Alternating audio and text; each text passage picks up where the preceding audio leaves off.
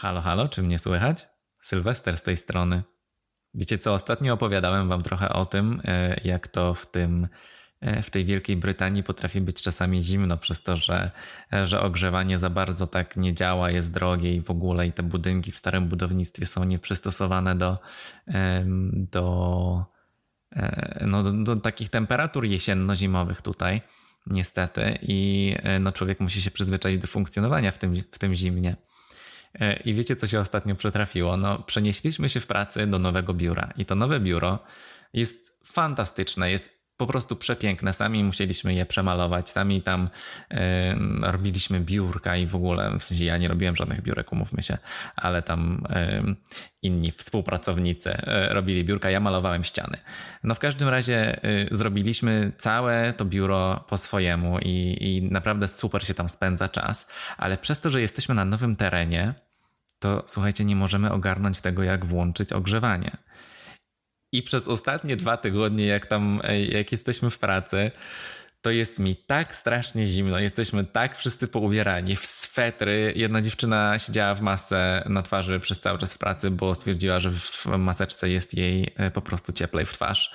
E, bo bez kitu mam wrażenie, że na zewnątrz jest cieplej niż, e, niż w środku. Także czekamy przez cały czas, aż ktoś jakby z tej, z tej agencji, która tam nam znalazła to, to, to biuro i, i je wynajęła, aż ktoś przyjdzie i, i ogarnie to ogrzewanie, bo nie potrafimy go włączyć.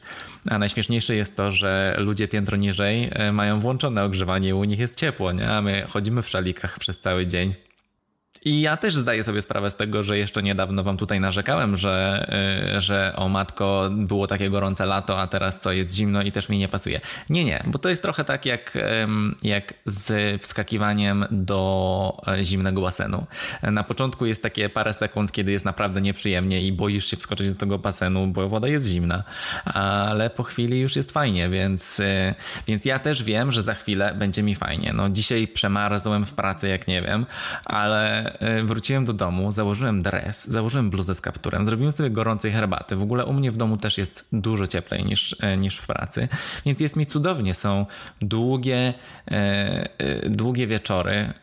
Dopiero co mieliśmy zmianę czasu i słuchajcie, śmiać mi się dzisiaj chciało, bo jak otworzyłem drzwi, jak wróciłem z roboty, to, to koty już było ciemno i, I koty się tak na mnie popatrzyły, jak otworzyłem, jak otworzyłem drzwi, że takich sfrustrowanych i skołowanych to ich chyba jeszcze nie widziałem, bo, bo zupełnie chyba nie ogarnęły, że dzień się jeszcze nie skończył, że to jeszcze cały wieczór przed nami, że to jeszcze nie pora spać.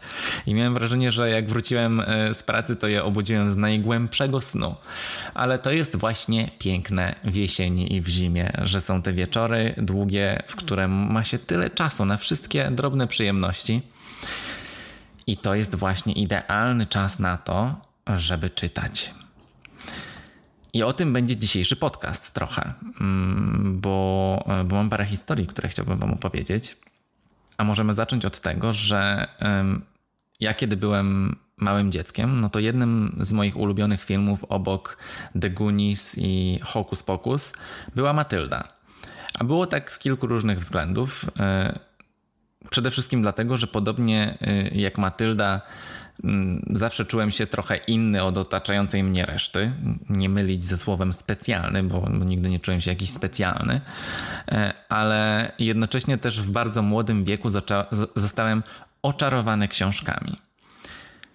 E, było w książkach coś magicznego od zawsze dla mnie, zwłaszcza w starych, w twardej oprawie, z pożółkłymi stronami. E, w tych książkach była zamknięta jakaś taka magia.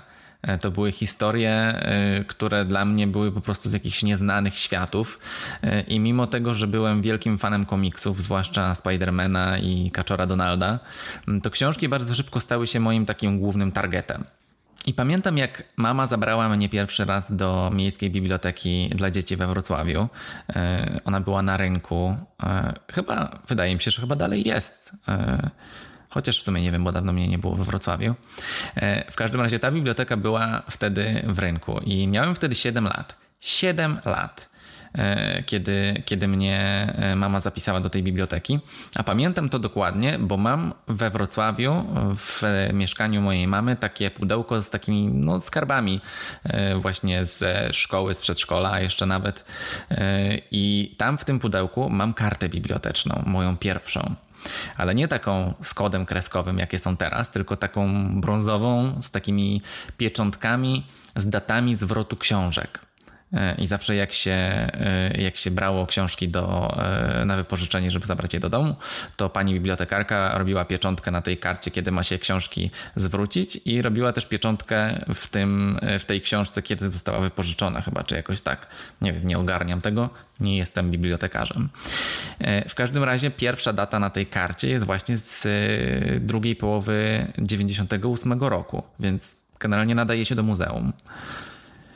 I Pamiętam, jakie to było niesamowite przyjść po szkole do tej biblioteki i siedzieć tam przez godzinę, przeglądając regały i wybierając, co tym razem zabrać ze sobą do domu.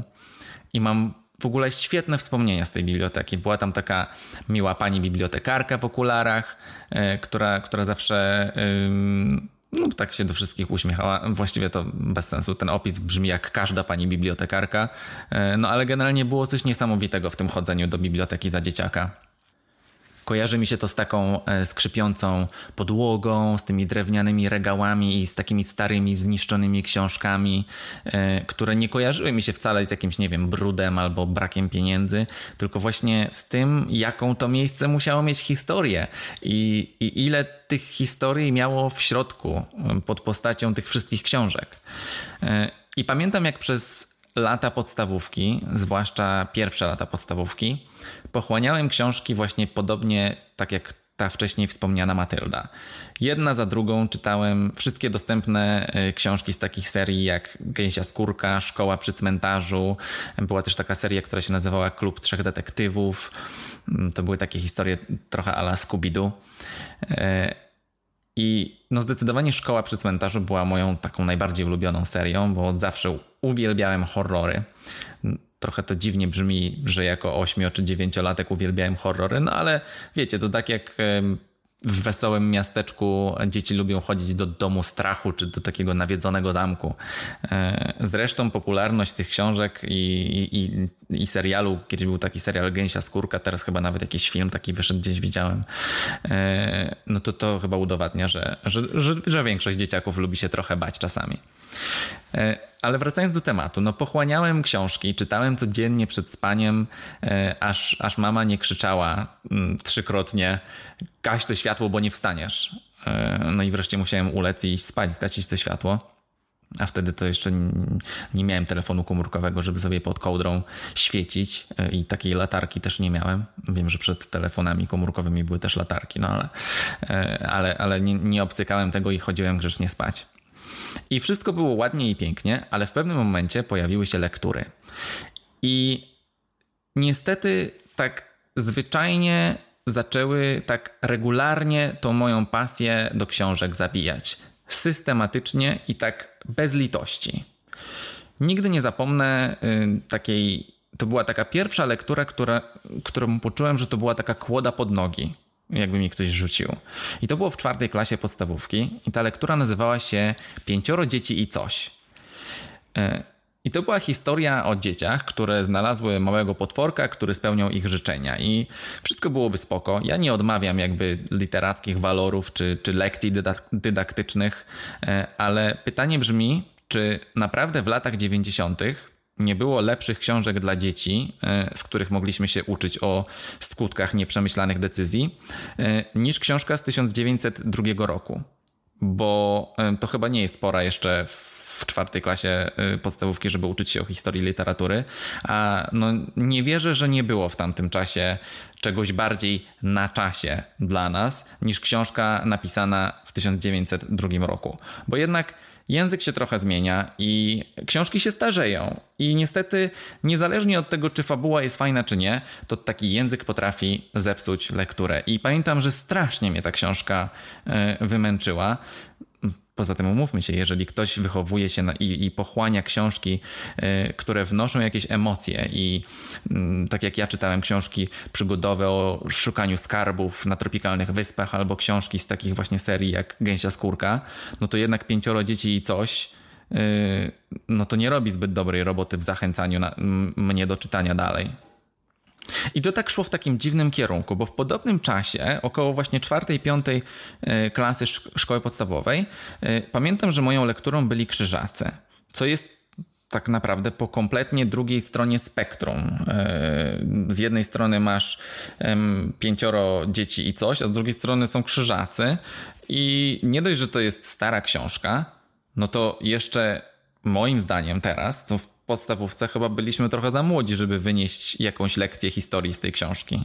I no, czytało się to bardzo ciężko, no bo kogo takie książki obchodzą w wieku 11 czy 12 lat? I naprawdę uważam, że no chyba nie mam problemu z tym, że powinno się tą książkę przerobić. Okej. Okay. Ale czy naprawdę czwarta czy piąta klasa szkoły podstawowej to był odpowiedni czas na to, żeby nas zachęcać do czytania taką książką? To, co ja pamiętam o krzyżakach, to jest to, że kompletnie nie interesowali mnie bohaterowie, a kompletnie też nie ogarniałem tego, kiedy to się dzieje, o co w tym wszystkim chodzi, bo to no, czwarta klasa podstawówki, no to przecież to jest wtedy, kiedy dopiero tak naprawdę zaczyna się uczyć historii. Więc ym, ciężko jest cokolwiek z tego wyciągnąć w takim, w takim okresie. I już zostawmy tych, tych krzyżaków w spokoju, bo no, to był to była pierwsza książka, której po prostu nie sprostałem, bo o ile tych pięcioro dzieci i, i, i, coś wymęczyłem, tak krzyżaków nie byłem w stanie przeczytać do końca. I pamiętam, że to była moja pierwsza jedynka z języka polskiego. No i niestety lektur z każdym rokiem było coraz więcej i zajmowały one coraz więcej czasu. E, zwłaszcza kiedy i w gimnazjum, i w liceum e, miałem nauczycielki od polskiego, które uwielbiały pytać na kartkówkach o kolor czyjejś sukienki albo co bohater jadł e, na śniadanie.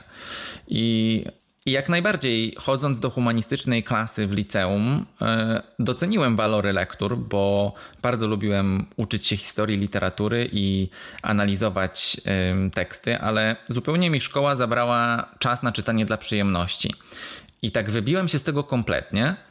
E, no a do tego też to akurat taki był nieszczęsny zbieg okoliczności, że miałem okropną nauczycielkę w liceum, której wszyscy się bali i która znęcała się nad uczniami psychicznie. Ostatnio nawet rozmawiałem o tym z moją przyjaciółką Jowitą, z którą znamy się od podstawówki i razem chodziliśmy do liceum. I ona też studiowała ze mną w Aberystwyth, więc doszliśmy do takiego wniosku, mając porównanie i styczność z nauczycielami e, w Polsce i, i w Wielkiej Brytanii, że po pierwsze to to, w jaki sposób ta nauczycielka e, od polskiego nas w liceum traktowała, e, nas, osoby w wieku 18 i 19 lat, to było po prostu upokarzające. I jest mi teraz wstyd, jak o tym myślę. I jest to chore, że pełnoletnie osoby siedziały w ławkach tak bardzo bojąc się, nie jedynki w dzienniku, tylko tego, jak ta nauczycielka tym razem postanowi komuś pojechać z góry do dołu. E, nie tylko za wiedzę, tylko nawet w kwestii, nie wiem, atrybutów fizycznych albo jakichś takich emocjonalnych. E, a po drugie, no, w Wielkiej Brytanii za jeden taki tekst, jaki my słyszeliśmy od tamtej kobiety każdego dnia, e, nauczyciel czy nauczycielka straciliby pracę i już więcej by w zawodzie nie pracowali. No ale dobra, wracajmy do tematu, bo wpadam w dygresję.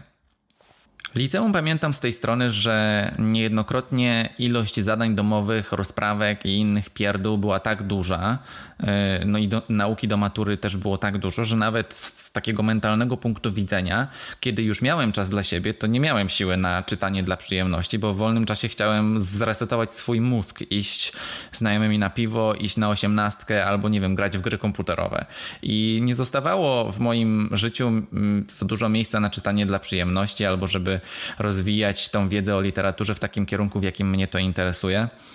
Mm, I ja też nie mówię, że ja bym się chciał tylko uczyć tego, co mnie interesuje, bo ja rozumiem, że pewna wiedza elementarna na każdy temat jest potrzebna i o literaturze też, ale po prostu z perspektywy czasu uważam, że system wtedy, bo nie wiem jak jest teraz, mnie zawiódł, bo zniszczył moją pasję do literatury, zniechęcił mnie do książek i, i, i przez ten system traktowałem te książki na zasadzie takiej, no dobra, będę czytał, ale wcale się dobrze nie bawię. I na pewno znajdą się tacy słuchacze albo słuchaczki, którzy uważają, że oni w liceum mieli mnóstwo czasu na, e, na czytanie i, i tego typu rzeczy, że narzekam, ale ja też nie należałem do uczniów, którzy chłonęli wiedzę jak gąbka.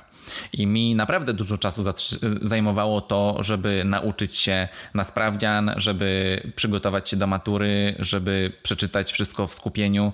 I no, niestety, niektórym to zajmuje więcej czasu niż innym, i nie ma w tym nic złego. Także ja po prostu mówię, że ja osobiście z mojego doświadczenia.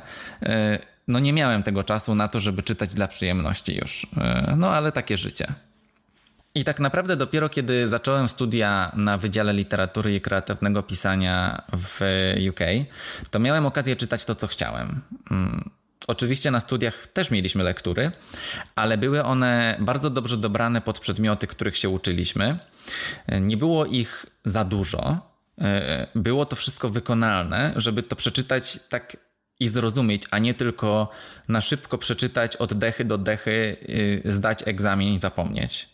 Do tego mieliśmy mniej więcej tak 50 na 50 y, procent podział pomiędzy przedmiotami takimi, które musieliśmy y, mieć y, jakby na, na roku, a drugie 50% dobieraliśmy sobie samemu pod kątem tego, w czym chcieliśmy się specjalizować, więc mieliśmy taki jakby listę przedmiotów, które można było sobie wygra, wybrać i, i tam, były, tam była na przykład właśnie literatura różnych gatunków albo z różnych epok historycznych, więc fajnie było móc sobie to wszystko tak podbierać pod siebie. A mimo wszystko, mimo tego, ile czytania było e, na studiach, to miałem mm, też czas na czytanie w wolnym czasie. Dzięki temu było mi e, dużo łatwiej czerpać przyjemność z czytania lektur. E, nie byłem ich liczbą zawalony po uszy i miałem jednocześnie też czas i chęć na to, żeby czytać dla przyjemności i, i odkrywać literaturę w czasie wolnym dla siebie.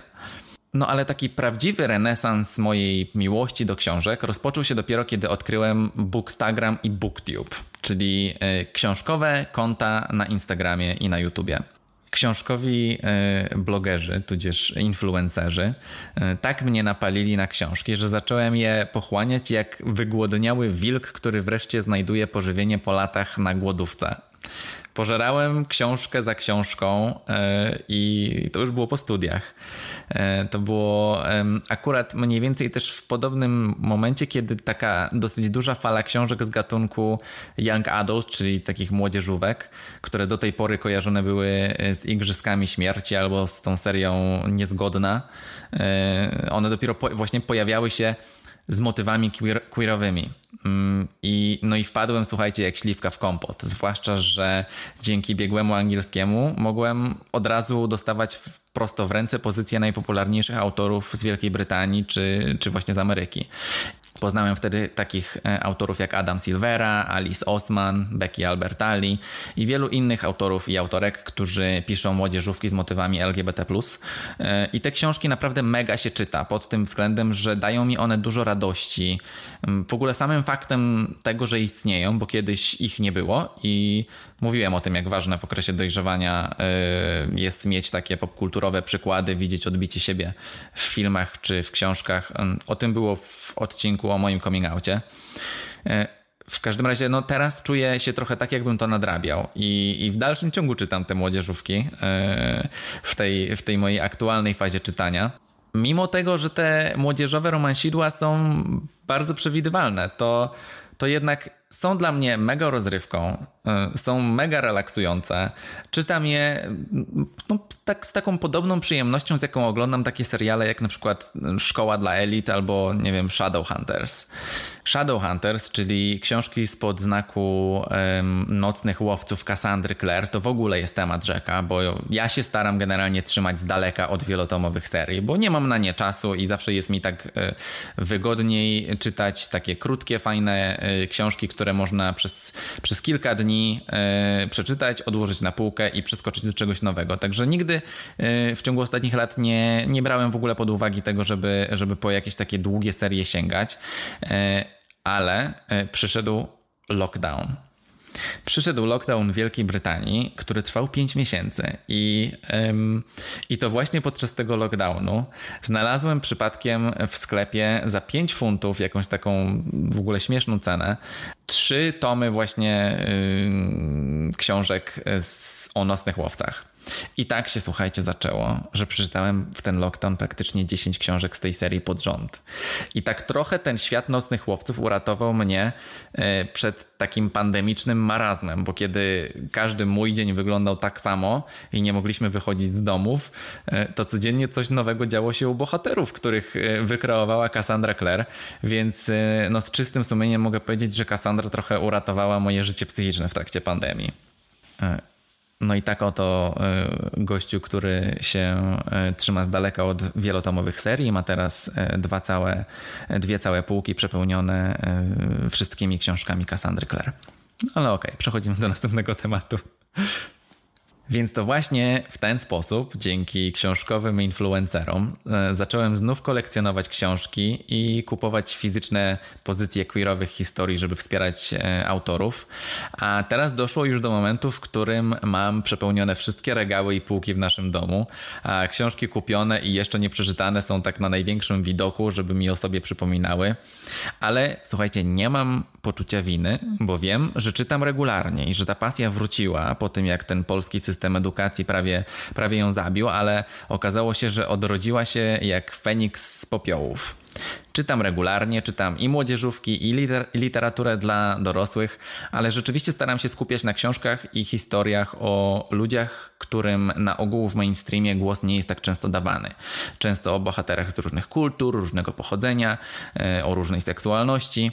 E, także książki, które na przykład takie, które ja w ostatnim czasie przeczytałem i które mogę Wam na pewno polecić, e, to dramat Wspaniali jesteśmy tylko przez chwilę Mm, na zawsze Felix mm, Keysena Kalendera. E, z polskich pozycji Angst with Happy Ending i Hurt Comfort Weroniki Łodygi. E, no i skoro przy polskich autorach e, jesteśmy, to możemy, to mogę też wspomnieć Płynąc w ciemności Tomasza Jędrowskiego. To czytałem akurat po angielsku, ale wiem, że po polsku też było wydane. Bardzo mi się ta książka podobała. No i wiecie co, ja bym o książkach mógł tak opowiadać jeszcze przynajmniej przez godzinę, zwłaszcza jakbym miał e, zacząć wam coś polecać albo robić listę ulubieńców e, i, i wszystko w tym, w tym stylu, ale nie o tym jest ten odcinek. Ten odcinek jest o tym, że strasznie podoba mi się w ogóle ten motyw tego, że coś, co już trochę skreśliliśmy, albo coś, co jakby życie no tak się ułożyło, że, e, że, nie, że no tych książek już nie było w moim życiu. Były, były podróże, byłem, e, byłem ciągle zapracowany, e, a przyszedł taki czas, kiedy odkryłem te książki na nowo, zakochałem się w nich na nowo i poczułem się trochę znowu jak taki siedmiolatek w bibliotece. E, więc, e, więc jeżeli, jeżeli wy byliście w podobnej sytuacji i lektury w Polsce wam, wam zabiły książki, to może spróbujcie sięgnąć po coś nowego, bo tyle fantastycznych książek w ciągu ostatnich lat wyszło, że naprawdę jest w czym wybierać, zwłaszcza osoby queerowe albo ludzie, którzy lubią właśnie czytać e, historie o ludziach mm, innych niż, niż wszyscy ci, których, których widzimy w mainstreamie, to jest tak strasznie tego wszystkiego dużo, jest w czym wybierać, e, więc, więc bardzo Was zachęcam.